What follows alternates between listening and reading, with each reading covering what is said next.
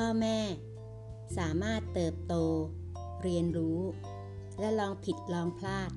ไปพร้อมกันกับลูกได้ และลูกก็สามารถเรียนรู้ที่จะอบกอดความเป็นจริงของชีวิต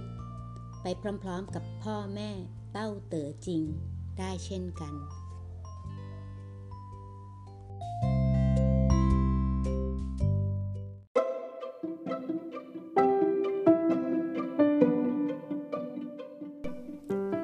เป็นนักเรียน เด็กน้อยรู้สึกตื่นตาไปกับสิ่งธรรมดาธรรมดา และสามารถใช้เวลาไม่มีจำกัด กับการเฝ้ามองแสง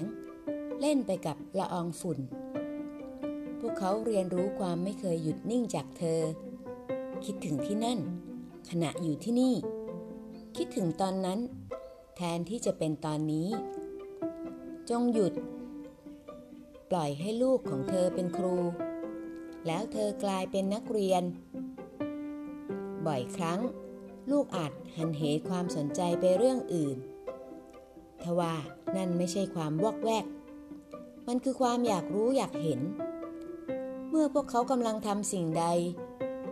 พวกเขาจะให้เวลาแต่กับสิ่งนั้น